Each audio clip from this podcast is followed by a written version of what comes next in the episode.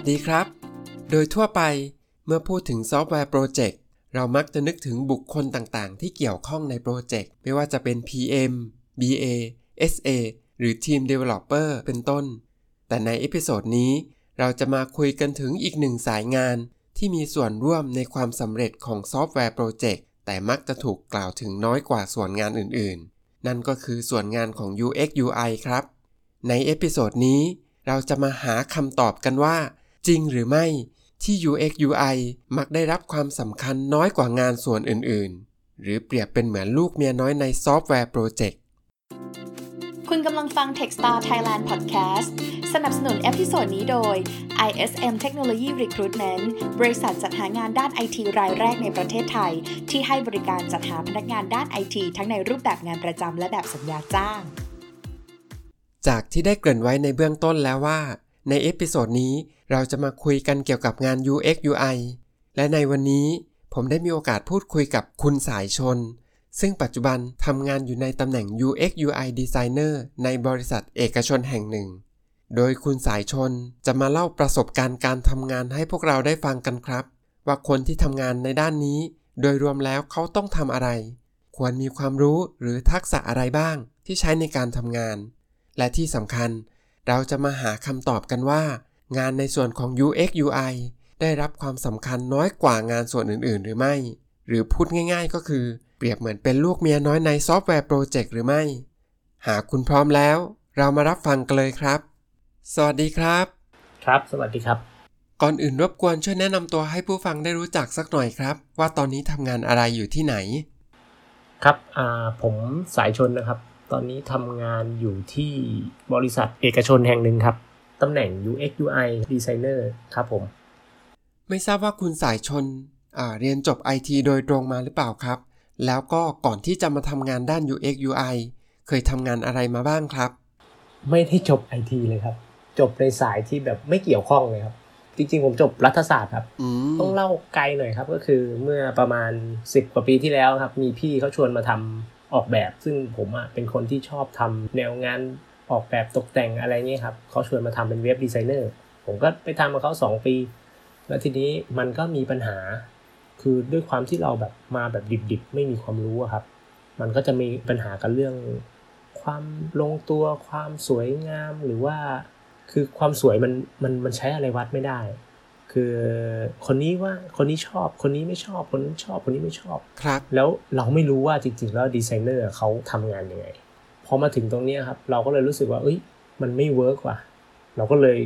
เกิดความกลัว แล้วเราไม่รู้ด้วยแล้วก็พยายามจะหนีถ้างั้นเราหนีแล้วกันไม่ทำละ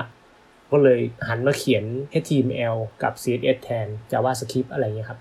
ผมทำตามที่คุณบอกแล้วกัน คุณก็บอกมาว่าอันไหนสวยแล้วทำไงเรียงไง ผมทำให้อะไรเงี้ยครับ ก็ทำฟอนต์เอ็นสูตรตรงเนี้ยครับ ก่อนที่จะส่งไปเป็นโปรแกรมเมอร์นะครับทำมาอยู่พักหนึ่งประมาณ 5 ปี ครับ หลังจากนั้นก็มีโอกาสเข้ามาในในที่ปัจจุบันเนี่ยครับเขาก็ส่งให้มาเรียนรู้เรื่องของ user experience เรื่องของ UX เนี่ยครับ พอได้มาเรียนรู้แบบ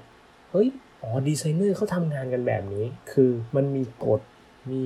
ช่องของเขาอะครับ ที่สามารถบอกว่า เอ้ย อย่างนี้แหละ เวลาเราออกแบบเราต้องออกแบบอย่างนี้แหละ แล้วคนตัดสิน ไม่ใช่หัวหน้าเราไม่ใช่คนที่มาบีบเราแต่คนตัดสินคือ user อีกคนบอกว่าเฮ้ยแบบนี้แหละ easy สำหรับฉัน ฉันจะใช้แบบนี้อะไรเงี้ยครับ มันเลยแบบปลุกความเป็นดีไซเนอร์กลับคืนมาแบบอืเออมแบบนี้มันตอบโจทย์มากกว่า คือ UX มันมันเรียกอะไร เราไม่ต้องมานั่งเถียงกันว่า อะไรสวยอะไรไม่สวย แต่ user จะเป็นคนบอกว่าเอ้ยนี่ฉันใช้ได้นะฉันง่ายนะ ฉันโอเคนะกับแบบแบบนี้นะ ผมเลยว่า UX อ่ามันมันลงตัวกว่าแล้วกันครับ ก็ถือว่าโชคดีที่ได้มาทำงานในบริษัทปัจจุบันนะครับ ใช่ใช่ทั้งที่ก่อนหน้าเหมือนจะรู้สึกว่าไม่แฮปปี้ แต่พอมีโอกาสได้เรียนรู้ส่วนที่เอ่อเป็นหลักการมากขึ้น ก็เลยมีความเข้าใจในการทำงานแล้วก็มีความสุขมากขึ้น ถูกต้องครับ โอเคครับ เพื่อเป็นการปูพื้นให้กับผู้ฟัง ก่อนอื่นผมขอสอบถามก่อนเลยครับว่า UX UI คืออะไร มันมีความแตกต่าง มันมีความเกี่ยวข้องกันยังไง และที่สำคัญคือมันแตกต่างยังไงกับงานด้าน graphic design อะครับครับผมผมขอเล่าของฝั่ง graphic designer นะครับครับเท่าที่ผมเคยสัมผัสแล้วผมรู้จักกับกราฟิกมาแล้วกันนะครับ ก็คือส่วนใหญ่การทำงานของ graphic designer เนี่ยเขาจะเป็นแนวงานศิลป์ไม่อ่าไม่ใช่แค่สื่อสารอย่างเดียวคือแบบเขาจะสอดคล้องเรื่องของอารมณ์ความรู้สึก แล้วเขาจะมีความรู้เรื่องของผู้ใช้เหมือนแบบเขาพยายามจะ ขายของของเขา พูดในสิ่งที่ branding ต้องการจะสื่อออกไปพูดง่ายๆเขาต้องการบอกให้รู้แล้วก็จะขายแบบนี้มากกว่าครับอืมแต่ฝั่งของ UX เนี่ยจะเหมือนแบบนั่งอยู่ฝั่งเดียวกับ User ก็คือพยายามที่จะมาชวน User มาใช้ฉันสิอ่าฉันจะทำอะไรได้บ้างอะไรอย่างเงี้ยครับเพื่อที่จะให้เธอมาใช้พันธุ์อะไรเงี้ยถ้าจะให้บอกก็คือเหมือนนั่งกันคนละฝั่ง คือ UX อะนั่งฝั่งลูกค้า แต่ในขณะที่ graphic designer เนี่ยเขานั่งนั่งเดียวกับ branding คือนั่งคนละฝั่งคือเหมือนแบบพยายามหาลูกค้า พยายามชวนมา คุณจะซื้อฉันไหมคือเขาเป็นเป็นแม่ค้าเป็นพ่อค้าอะไรเงี้ยครับอ่าอันนี้ผมขอฉีกมาในมุมของ UX แล้วก็ UI UI ทำอะไรใช่ไหมครับครับ ถ้าเป็นคำพูดสั้นๆเนี่ยเขาจะบอกว่า UX ทำให้ใช้ UI ทำให้ดูอืม UI เนี่ยก็จะมีความคล้าย graphic designer มากครับแต่ว่าที่บอกว่าคล้ายคือวิธีการทำงาน อย่าง UX เขาจะทำงานกับ User ซะส่วนใหญ่ก็คือแบบออกไป research ออกไปหาออกไปค้นอะไรเงี้ยครับ อย่างทำแอปนะครับ ผมก็จะไปแบบเขาเรียกอะไรนะ usability ไปให้ดูก่อนว่าแบบนี้โอเคไหมครับ อะไรเงี้ยบางคนก็บอกไม่เห็นโอเคเลย แต่เขากดปุ่มอย่างที่ที่เราทำไว้ แสดงว่าโอเค คือเราไม่ได้ดูสิ่งที่เขาพูดเราดูสิ่งที่เขาทำอะไรอย่างเงี้ยครับ แต่ในขณะที่ UI designer เนี่ยทำงานสื่อสาร แต่เขาไม่ได้ออกไปสนามขนาดนั้น เขาจะทำกับ UX จะทำกับ Marketing ซึ่งได้ได้บีฟจาก UX มาได้บีฟจาก Marketing มา แล้วเอามาทำ interface ให้มันดูน่าใช้มากขึ้น ให้มันดู friendly มากขึ้นทำนองนี้ครับ คือส่วนใหญ่เขาจะทำงานร่วมกัน เพราะมันมีบางส่วนที่ intersect กันอยู่ระหว่าง UX ของกับ UI ครับผมจากที่ฟังดูแล้วก็เหมือนจะ แยกกันไม่ขาดซะทีเดียวเนาะใช่ใช่เออครับมันมีความเกี่ยวข้อง มันมีความคล้าย มันมีความเกี่ยวพันกันอยู่ แต่ถ้าให้พูดถึงงาน UX UI ก็อาจจะแบบเหมือน การทำเพื่อความพึงพอใจของ User เป็นหลัก ใช่ครับ แล้วสำหรับงาน UX UI ที่คุณสายชนกำลังทำอยู่อะครับ ไม่ทราบว่ามีหน้าที่ความรับผิดชอบอะไรบ้าง เล่าของ UX ก่อนแล้วกันนะครับ ครั้งแรกที่ผมได้ทำเลยเนี่ย ผมก็จะมานั่งทำเขาเรียกอะไรนะ user journey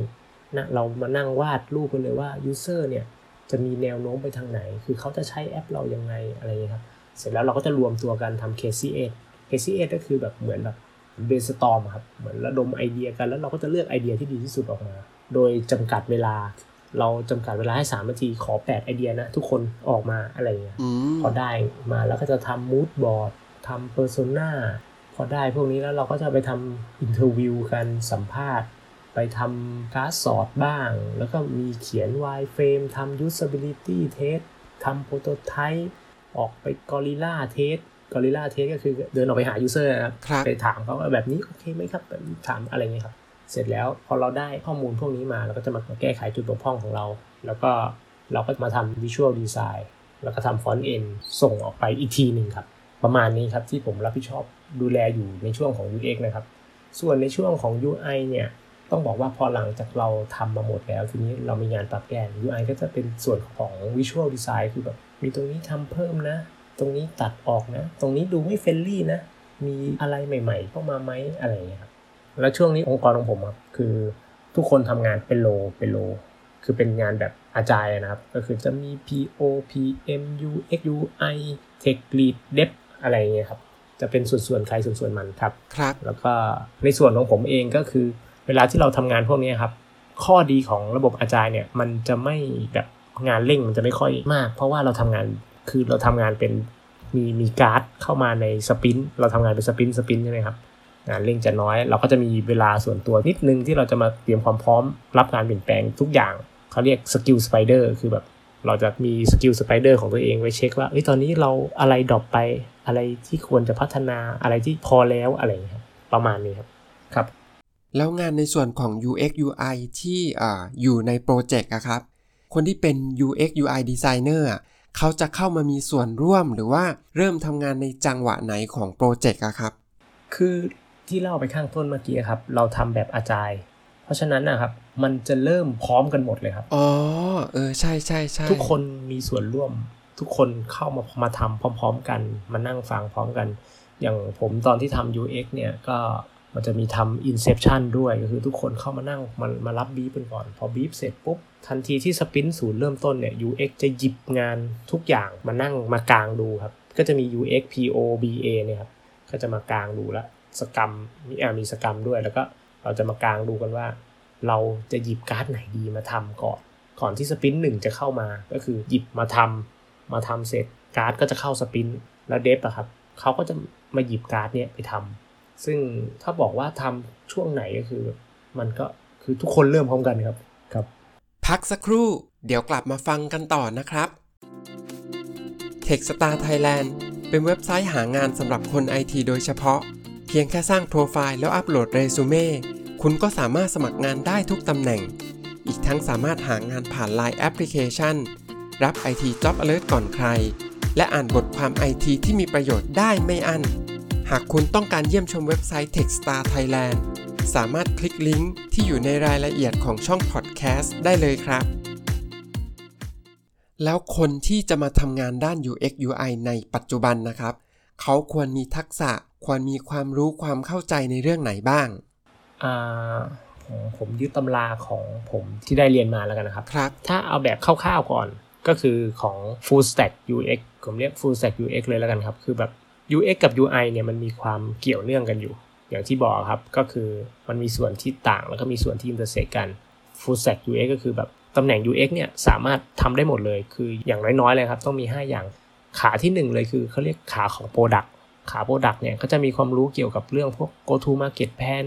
เรื่องของ strategy อะไรเงี้ยครับครับขาที่ 2เขาเรียกว่า research usability test ก็คือจะมีความรู้เกี่ยวกับพวก research interview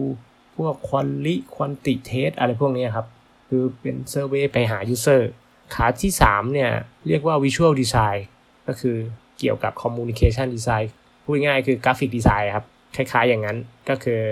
ออกแบบให้สวยอ่าฮะขาทีสี่ 4 ก็คือสามารถเขียน code front-end ได้นิดนึงเพื่อที่จะสื่อสารกับ Tech Lead ได้เพราะเราจะรู้ว่า dev มีความต้องการอะไรบ้าง ก็คือต้องเขียนให้ HTML เป็น CSS นิดหน่อย JavaScript นิดหน่อยอะไรเงี้ยครับ ส่วนขาที่ 5 เรียก Interaction อาจพวกนี้อาจจะเป็นพวกความรู้เกี่ยวกับเรื่อง Information Architecture พวก Design System มาเขียน wireframe อะไรเงี้ยครับอันนี้คือแบบเป็นคร่าวๆนะครับคร่าวๆ 5 ขาที่อย่างน้อยจำเป็นต้องมีครับผมครับ ถ้าลึกกว่านี้เขาจะแยกเป็นมีส่วนของ Discovery Test Communication Design แล้วก็ Practice ยกตัวอย่าง Discovery ก็จะเป็นพวก Market Research Hypothesis Design Thinking Concept Test Product Strategy อะไรอย่างนี้ยครับ ก็จะคล้ายๆกับอ่าที่ผมเล่าให้ฟัง 5 ขาเมื่อกี้ ฝั่งเทสก็จะเป็นมี User Interview Usability Test Prototype Summarize Test อะไรอย่างเงี้ยครับ โอ้โห ดูแล้วต้องใช้สกิลหลายเรื่องอยู่เหมือนกันนะครับเนี่ย ใช่ครับ อย่างที่บอกครับคือถ้าพูดตำแหน่งของ UX อะครับ ผมเคยได้ยินน้องที่มาทำครับ เขาเรียกหมวก แล้วคนที่ทำก็เป็น BA เขาบอกผมเคยเปลี่ยนหมวกเป็น UX เขาเคยพูดอย่างนี้ครับอืมเพราะฉะนั้นนะเท่าที่ผมนั่งดูมา มีประสบการณ์มานะครับ คนที่เป็น UX เนี่ยมาจากหลายที่มาจาก Dev ก็มี Marketing ก็มี PM ก็มี BA ก็มีครับมาจากฝั่งของดีไซน์ก็มีอย่างผมเนี่ยมาจากจากฝั่งเดฟใช่ไหมครับบางคนก็มาจากฝั่งของกราฟิกดีไซน์อย่างนี้ยครับก็คือแบบหลายสาขามากที่มามามาจบที่นี่ครับงั้นเราพอจะพูดได้ไหมครับว่า ถ้าจะทำงาน UX ให้ออกมาดีอะ อาจจะต้องมีประสบการณ์การทำงานในส่วนที่เกี่ยวข้องมาก่อน เช่นอาจจะเคยเป็น graphic designer marketing BA หรือว่าเป็น Developer มาก่อน จะเรียกอย่างนั้นก็ได้ครับ ผมว่าคนที่เป็น UX เก่งๆ จริง ๆ คือเขาเป็นคนที่เปิดกว้างครับ คือเป็นคนที่แบบมี soft skill ที่ดี มี mindset ที่ดี ผมว่านะ ผมคิดว่า 2 อันเนี้ยคือเป็นแกนหลักของเขาเลยครับ แล้วทักษะที่ควรมีสำหรับคนที่จะมาทำงานด้าน UI ล่ะครับโอเคครับในส่วนของ UI ครับ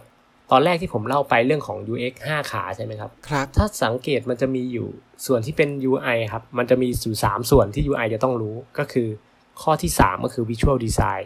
จะเป็นของ UI Code ครับโค้ดส่วนโค้ดที่ต้องมีความรู้เรื่อง HTML เรื่องของ CSS นะครับ แล้วก็ส่วนที่ที่ 3 ที่เป็น UI ต้องรู้คือ Interaction พวกเอ่อ Information Architecture พวกอ่า Design System วันนี้คือ UI ต้องรู้ครับ แล้วก็ละเอียดเข้าไปอีกเหมือนของ UX ของเขาก็คือมี core structure มี test เหมือนกันครับ มี UI design แล้วก็มี visual design ในส่วนของ core structure เนี่ยที่เขาต้องรู้เลยเนี่ยก็คือพวก conceptual design storytelling อันนี้สำคัญมากเลยครับ branding design information architecture interaction design อย่างเงี้ยครับ ในส่วนเทสก็จะเป็นพวก mood board UI board UI 4 design guideline UX lighting ผมว่า UX lighting เนี่ยเป็นส่วนสำคัญของ UI อันเหมือนกัน เพราะว่ามันเป็นเหมือนแบบคำพูดที่แบบเราจะใช้สื่อสารนะครับ อันนี้ต้องเจ๋ง แล้วก็ในส่วนของ UI design ก็จะเป็นพวก design system UI develop พวก graphic design refactoring UI monitoring อะไรเงี้ยครับอ่าฮะพวกนี้ก็คือมันจะเป็นในส่วนของดีไซน์ละ แล้วก็ Visual Design เนี่ยจะเป็นส่วนของ tool ซะมากกว่า อย่างพวกต้องมีความรู้เรื่องของอ่า HTML CSS มีความรู้พวก อ่า Sketch หรือว่า Figma ใช้ Marvel หรือ In- InVision เป็นใช้ Setting อะไรอย่างเงี้ยครับ ประมาณนี้ครับของของ UI ที่ต้องที่ต้องทำความเข้าใจนะครับ อันนี้ผมขออนุญาตถามแทนหลายๆ คนแล้วกันนะครับ คือมีคนมักจะถามคำถามเกี่ยวกับงานด้าน UX UI ว่าจำเป็นไหมว่าจะต้องมีหัวศิลป์หรือว่าจะต้องเก่งทางด้านกราฟิกมาก่อนอ่าต้องถามก่อนว่า หัวศิลป์ความรู้ด้านศิลป์เนี่ยครับ จะเน้นเป็นโลของ UX ไหม หรือว่าจะเน้นเป็นโลของ UI เลย งั้นก็แสดงว่าเออมันขึ้นอยู่กับว่าเราจะมุ่งเราจะไปทางไหน ใช่ครับ จะโดดไปทางไหนแบบเพราะผมเคยเจอน้องบางคน ตอนที่ผมทำงานอยู่ในโล UX นะครับ คือเขาเคยเป็น Creative มาก่อน อยู่ๆเขาเดินมาบอกว่า เอ้ย ผมไม่พอใจโล UX เพราะผมคิดว่ามันต้องมี UI มันต้องมันต้องเท่ากันอย่างเงี้ยครับเขาก็เลยแบบผมขอแยกโล ผมจะทำ UI อย่างเดียวเลยครับอืมตอนนั้นผมก็ เออ มันก็มีแบบนี้ด้วย ตอนนั้นเราก็เอะใจทำไมเขาไม่ทำ UX นะ ในเมื่อ UX มันครอบอยู่แล้ว ด้วยความที่เป็นเขาเรียกเป็นเซลล์ของเขาเขาก็แบบไม่ได้ครับ คือผมจะไม่ทำ UX ผมจะทำ UI อย่างเดียว อะ สรุปที่ทำงานเขาก็ผมว่านี่ก็เป็นข้อดีของอาจารย์อาจารย์ว่าไม่เป็นไรอยากทำยังก็เปิดให้อีกโลหนึ่งโล UI อย่างเงี้ยครับ งั้นจากที่ผมเข้าใจนะครับ หมายถึงว่า UI เป็นสับเซตของ UX หรือเปล่าครับ ครับ ในมุมของผมนะ ในมุมของผมนะ ผมมองว่าเป็นอย่างนั้น แต่บางคนเขาก็ไม่ยอม บางคนก็ฉีกออกไปเลย ก็มีครับ แล้วโดยทั่วไปในแวดวงของ UX UI อะครับ ส่วนใหญ่คนที่ทำงาน UX UI จะอยู่ในคนคนเดียวกันหรือเปล่าครับ อ่า ถ้าเป็นแบบนี้ผมมองว่าแล้วแต่องค์กรมากกว่าครับ เพราะคำถามนี้เป็นคำถามที่ฮิตมากว่า UX กับ UI ควรจะเป็นคนคนเดียวหรือว่าควรจะแยกกันนี่ครับอ่าฮะคือถ้าองค์กรมีขนาดเล็ก งานไม่ได้เยอะมากอะไรเงี้ย คือเขาจะเลือก UX ที่มีสกิลของ UI ในคนคนเดียวเลยก็ได้ ครับ แต่ถ้างานเขาค่อนข้างเยอะแล้วต้องการความรวดเร็วมาก ๆ อย่างเงี้ยครับ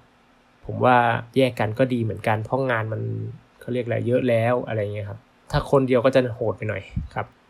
ก็ขึ้นอยู่กับองค์กรนโยบายของทีม ความยากง่ายหรือว่าขนาดของโปรเจกต์ประมาณเนี้ยเนาะ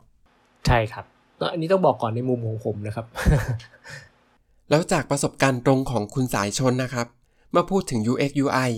มีเรื่องไหนบ้างที่คนมักจะเข้าใจผิด หรือว่าเข้าใจคลาดเคลื่อนจากความเป็นจริงอ่าจริง ๆ แล้วครับคนส่วนใหญ่มักเข้าใจว่า UX UI คือเหมือนกับกราฟิกดีไซน์เลย แต่จริง ๆ แล้วคือมันมีความคล้ายมากกว่าครับ อย่างอย่างที่เล่าไปข้างต้นแล้วคือมันมีความเกี่ยวข้องกันในบางส่วนเนาะ ใช่ครับ เกี่ยวข้องกันไปครับ แต่ว่านั่งกันคนละฝั่ง จะนั่งกันคนละฝั่งมากกว่าคำถามต่อไปครับ ไม่ทราบว่ามีอะไรบ้าง ที่เป็นความยากหรืออุปสรรคต่อความสำเร็จในการทำงานด้าน UX UI แล้วก็จะแก้ปัญหาหรือว่าผ่านอุปสรรคเหล่านั้นไปได้ยังไง อ่า ในมุมของผมอะครับ ตอนแรก ๆที่ผมทำตอนนั้นคือผมเป็นมือใหม่ครับ มันเริ่มมาลงสนามมาเริ่มมาทำเนี่ย ปัญหาอันดับแรกที่ผมเจอเลยคือผมตามน้องไม่ค่อยทันก็คือตามคนที่มีประสบการณ์อะไม่ค่อยทัน เพราะว่าเขาจะแบบปุ๊บปั๊บปุ๊บปั๊บปุ๊บปั๊บเร็วมากแล้วคือเหมือนเขาอินไปกับโปรเจกต์แล้วเราไม่อินอืมอันนี้คือผมต้องทำการบ้านหนักมาก คือต้องต้องรู้ตัวมากๆ แล้วก็แบบมานั่งเฮ้ยเราจะต้องมานั่งตกผลึกต่อวันต่อวันเพื่อที่จะตามให้เขาให้ทัน แต่ก็ต้องคุมสติให้อยู่นะครับ แต่ถ้าอันนี้ถ้าเกิดเราแบบตกใจมากๆเนี่ย มันก็จะผ่านช้าไปกันใหญ่ครับ ปัญหาที่สองเลยคือ คนเราจะมีสองแบบคือประเภทแบบ introvert กับพวก extrovert เราดันมาอยู่ในพวก introvert แล้วเรามาเรามาทำ UX เนี่ย มันก็จะยากมากเพราะว่า มันดูขัดแย้งเนาะใช่ครับคือแบบเราโอ้โหให้ให้ออกเดินไปกอริลลาเทสอย่างเงี้ย คือคุณจะต้องถือไอ้นี่ไปแล้วบอกไปหาคนคนหนึ่งแล้วบอกขอโทษนะครับ ช่วยผมหน่อย ผมอยากจะ test อะไรเงี้ยครับแล้วเขาก็จะมองเราแบบเออไอ มาขายประกันหรือเปล่าเนี่ย เราจะโดนสายตาแบบนี้เยอะมากเลยเป็นงาน motor show เวลาที่แบบเอาแอปพลิเคชันไป test อะไรเงี้ย คือวิธีแก้นี้คือแบบต้องบอกเลยครับว่าต้องแบบใจกล้าเดินเข้าไปเลยครับ แล้วก็ปัญหาที่สามของผมเลยหลัก ๆ เลยคือ soft skill เรามีน้อยมาก คือเมื่อก่อนนี้ด้วยความเป็นเดฟเนี่ยพอเวลามีอะไรเนี่ยเราก็จะแบบโบ๊ะบะผงผางชนตุ้มตั้มอะไรเงี้ย ไม่หาวิธีแก้ไขอะไรเงี้ยครับ แล้วก็เราพูดไม่ค่อยรู้เรื่อง เพราะเราเราจะพูดในมุมของตัวเองอย่างเดียว เราไม่ได้เล่าเรื่องให้คนอื่นเข้าใจ เราไม่ได้มองภาพรวม น้องบอกว่ามันจะเหมือนกับม้าลำปางอะพี่คือแบบมองไปข้างหน้าอย่างเดียว พี่จะต้องถอดหน้ากากออกมา แล้วก็มองไปกว้างๆแล้วเราจะเห็นว่าใครทำอะไร แล้วเราควรจะมีลักษณะแบบนี้ไม่ควรจะเขาเรียกเลยนะมองไปด้านเดียว ไม่งั้นเราจะพูดแต่เรื่องของเรา แล้วคนอื่นก็จะไม่รู้เรื่องกับเราอะไรครับคืองานก่อนหน้านี้เเราเป็นคนสร้างเราโฟกัสในส่วนของเราเป็นหลัก แต่ว่าพอมาทำฝั่ง UX เรากลับต้องนึกถึงต้องเข้าใจคนอื่น ซึ่งใช่ก็ครับคือ user เป็นหลักเนาะใช่ครับใช่ครับ ข้อนี้เป็นคำถามสำคัญเลยครับ คือเวลาเอ่อมี software project ขึ้นมาครับดูเหมือนว่าคนส่วนใหญ่อะมักจะนึกถึงส่วนงานหลักๆ อย่างเช่น Tech Stack ที่จะต้องใช้ครับ Requirement จากลูกค้า หรือแม้แต่ Deadline ของ project อะไรประมาณเนี้ยเลยอยากสอบถามคุณสายชนในฐานะที่ทำงานด้านนี้มานานนะครับครับว่าจริงหรือไม่ ที่งานในส่วนของ UX UI มักจะได้รับความสำคัญน้อยกว่างานส่วนอื่น ๆ ของ software project หรืออาจจะถูกพิจารณาเป็น Priority หลัง ๆ คือพูดง่าย ๆ ก็คืองาน UX UI เปรียบเหมือนเป็นลูกเมียน้อยของ software project ไหม คือต้องตอบว่าในองค์กรของผมไม่มีเลยครับ เพราะว่าอืมอันนี้คือแบบเราได้รับความสำคัญตลอดเลยอะเพราะว่าเราเราเราเราทำงานเราทำงานเป็นแนวหน้าเลยเนาะ เสร็จแล้วก็แบบต้องมารับแนวหลังอีกอะไรเงี้ยแล้วเรามีการปรับแก้ตลอดเวลาด้วยด้วยระบบการทำงานของเราอะครับ เป็นระบบ Agile ด้วยครับก็เลยลักษณะนี้มันมันมันเหมือนแบบนิ้วมือครับ เราทำงานกันเหมือนนิ้วมือครับ คือเราไม่รู้หรอกว่านิ้วไหนมันสำคัญที่สุดแต่ว่าเราขาดนิ้วไม่ได้ เราขาดนิ้วใดนิ้วหนึ่งไม่ได้ ของผมเป็นลักษณะประมาณนี้ครับ ผมชอบมากเลยครับที่เปรียบเทียบเอ่อการทำงานในโปรเจกต์ว่าเหมือนนิ้วมือ คือจะขาดนิ้วใดนิ้วหนึ่งไม่ได้ แล้วก็ไม่มีนิ้วไหนสำคัญที่สุด แต่ถ้าจะว่าไปมันก็อาจจะแล้วแต่ที่แล้วแต่โปรเจกต์ก็ได้เนาะใช่ใช่ครับ แล้วก็ด้วยความที่ปัจจุบันมันมีแพลตฟอร์มให้ User เข้าถึงมากมาย ทั้งเอ่อ PC แล็ปท็อป mobile แถมยังมีเว็บแล้วก็ยังมีแอปเกิดขึ้นเต็มไปหมดมันเลยทำให้เกิดการแข่งขันระหว่างคนที่สร้างเว็บ หรือว่าสร้างแอป ในการดึง User ให้เข้ามาใช้งานเว็บ หรือว่าแอปของตัวเองให้มากที่สุด ด้วยสาเหตุเนี้ยก็เลยทำให้งาน UX UI อะได้รับความสำคัญมากขึ้น ใช่ใช่ครับ แล้วในความเห็นของคุณสายชนนะครับ คิดว่างานด้าน UX UI จะเป็นไปในทิศทางไหนในอนาคต จริงๆ แล้วถ้าถามมุมมองในอนาคตนี่ผมก็เดายากอยู่ครับครับเพราะว่าด้วยความที่เรียกอะไรโลกเรามันมันเปลี่ยนเร็วเนาะแล้วก็เทคโนโลยีมันมาเร็วมากครับ อย่าง UX เองเนี่ย เอาเท่าที่ผมรู้เนี่ย เหมือนเพิ่งเกิดมาได้ ไม่นานนะครับ ไม่รู้ว่าถึง10ปีหรือเปล่าอืมจริง ๆ แล้วเขาอาจจะเกิดมาก่อน แต่ว่าตำแหน่งเนี้ยที่มารู้จักในไทยแล้วกันครับครับมันเพิ่งมีมาอะไรเงี้ยไม่กี่ปีแล้ว community พวกที่เราไปเจอกันอย่างเงี้ยครับก็เพิ่งมีมาแบบดุๆเลยก็ประมาณ4-5ปีก็ก็ยังไม่เยอะก็ครับอนาคตนี่ผมคิดว่าไม่ drop อะครับ ยังไงก็ต้องมีทิศทางที่ดีขึ้นแน่นอนครับ ยังมีประเด็นอื่น ๆ เพิ่มเติมไหมครับอ่าส่วนเรื่องของความนิยมผมว่ายังไงก็ก็ยังมีความนิยมอยู่ ในเรื่องของอ่ารายได้ ผมว่าก็คงไม่ไม่ไม่ดรอปไปมากกว่านี้ เพราะว่าณตอนนี้ครับเนื่องจากแอปพลิเคชันมีความมีมีความนิยมมากขึ้น แล้วมีหลากหลายมากขึ้น เพราะฉะนั้นอ่าเรื่องของความต้องการเนี่ยก็จะไม่น้อยไปกว่าเด็กก็คือยังไงก็ยังมีความต้องการ UX UI มากขึ้นเรื่อย ๆ อยู่ครับอ่าฮะเรื่องของความสำคัญเมื่อกี้ก็ ผมว่าคือปัจจุบันเนี้ยเท่าที่ผมรู้มานะครับ ว่าองค์กรส่วนใหญ่เนี่ย สนใจเรื่องการทำงานแบบระบบของอาจารย์มากขึ้น ผมว่าการทำงานยังไงก็ก็ดีขึ้นแน่นอน ถ้าให้ผมเดานะครับครับไอ้ drop ลงไปจากนี้ผมว่าไม่ไม่ drop แน่ๆแต่ว่าในอนาคตมันอาจจะดีขึ้น หรือมันอาจจะเปลี่ยนรูปร่างเป็นอะไรก็แล้วแต่แต่ผมว่าดีดีขึ้นแน่นอนครับ โอเคครับ สุดท้ายนี้อยากให้คุณสายชน ช่วยฝากอะไรทิ้งท้ายถึงคนที่กำลังฟังพอดแคสต์ใน episode นี้สักหน่อยครับ โดยเฉพาะคนที่กำลังสนใจหรือว่าอยากเข้ามาทำงานด้าน UX UI ครับผมอ่าอันดับแรกเลยผมขอคุยเรื่องของ mindset กับ soft skill ครับ คือสำคัญมากเลย 2 ตัวนี้ครับ แล้วก็อย่างที่ 2 ก็คือหมั่นฝึกฝนทักษะของ UX หรือ UI ครับ เตรียมพร้อมไว้รอรับโอกาสเหมือนเรารับมีดนะครับ แบบมีค่าศึกมาแล้วก็ลบได้เลยอะไรเงี้ยครับครับ แล้วก็อย่าลืมส่วนสุดท้ายคือรับผิดชอบกับ passion ของตัวเองครับ คือ ในเมื่อเรามีความอยากหรือมีความต้องการแล้วเราก็ต้องแบบคอยรับผิดชอบมันนะครับคอยทำให้มันต่อเนื่องไปเรื่อยๆ ครับผมผมว่า 3 ส่วนนี้คุณประสบความสำเร็จแน่ถ้าเกิดทำพร้อมกันครบนะครับ เชื่อว่าคนที่ฟังพอดแคสต์ใน episode นี้ คงจะได้รับความรู้แล้วก็มีความเข้าใจเกี่ยวกับงาน UX UI มากขึ้น รวมทั้งทักษะที่จะต้องใช้ในการทำงาน แล้วก็ความสำคัญของงาน UX UI ในโปรเจกต์ ถ้ายังไงต้องขอขอบคุณคุณสายชนมากๆเลยนะครับ ที่สละเวลามาแชร์ประสบการณ์ให้พวกเราได้ฟังกัน ครับ ยินดีครับ งั้นสำหรับวันนี้ สวัสดีครับ สวัสดีครับ หลังจากที่ได้ฟังพอดแคสต์ episode นี้แล้ว คุณคงจะได้รู้แล้วว่า งาน UX UI ก็มีความสำคัญไม่ยิ่งหย่อนไปกว่างานส่วนอื่น ๆ ของซอฟต์แวร์โปรเจกต์เลย นอกจากนี้เรายังได้ข้อคิดดีๆ ในการทำงานอีกข้อหนึ่งว่านอกจาก hard skill แล้ว การมี mindset มีทัศนคติ แล้วก็การมี soft skill ที่ดี ก็เป็นสิ่งที่บริษัทและทีมต่างก็ต้องการ และแน่นอนว่ามันจะเป็นอีกหนึ่งปัจจัยที่ช่วยให้เราเติบโตในสายงานได้ ส่วนพอดแคสต์ใน episode หน้าจะเป็นเรื่องเกี่ยวกับอะไร ฝากติดตามกันต่อไปด้วยนะครับ หากคุณสนใจร่วมเป็นส่วนหนึ่งในการแบ่งปันประสบการณ์ต่างๆ ทางด้านไอทีที่คุณถนัดหรือสนใจ สามารถติดต่อทีมงานได้ที่ inbox ของ Facebook Fanpage Techstar Thailand สำหรับวันนี้ สวัสดีค่ะ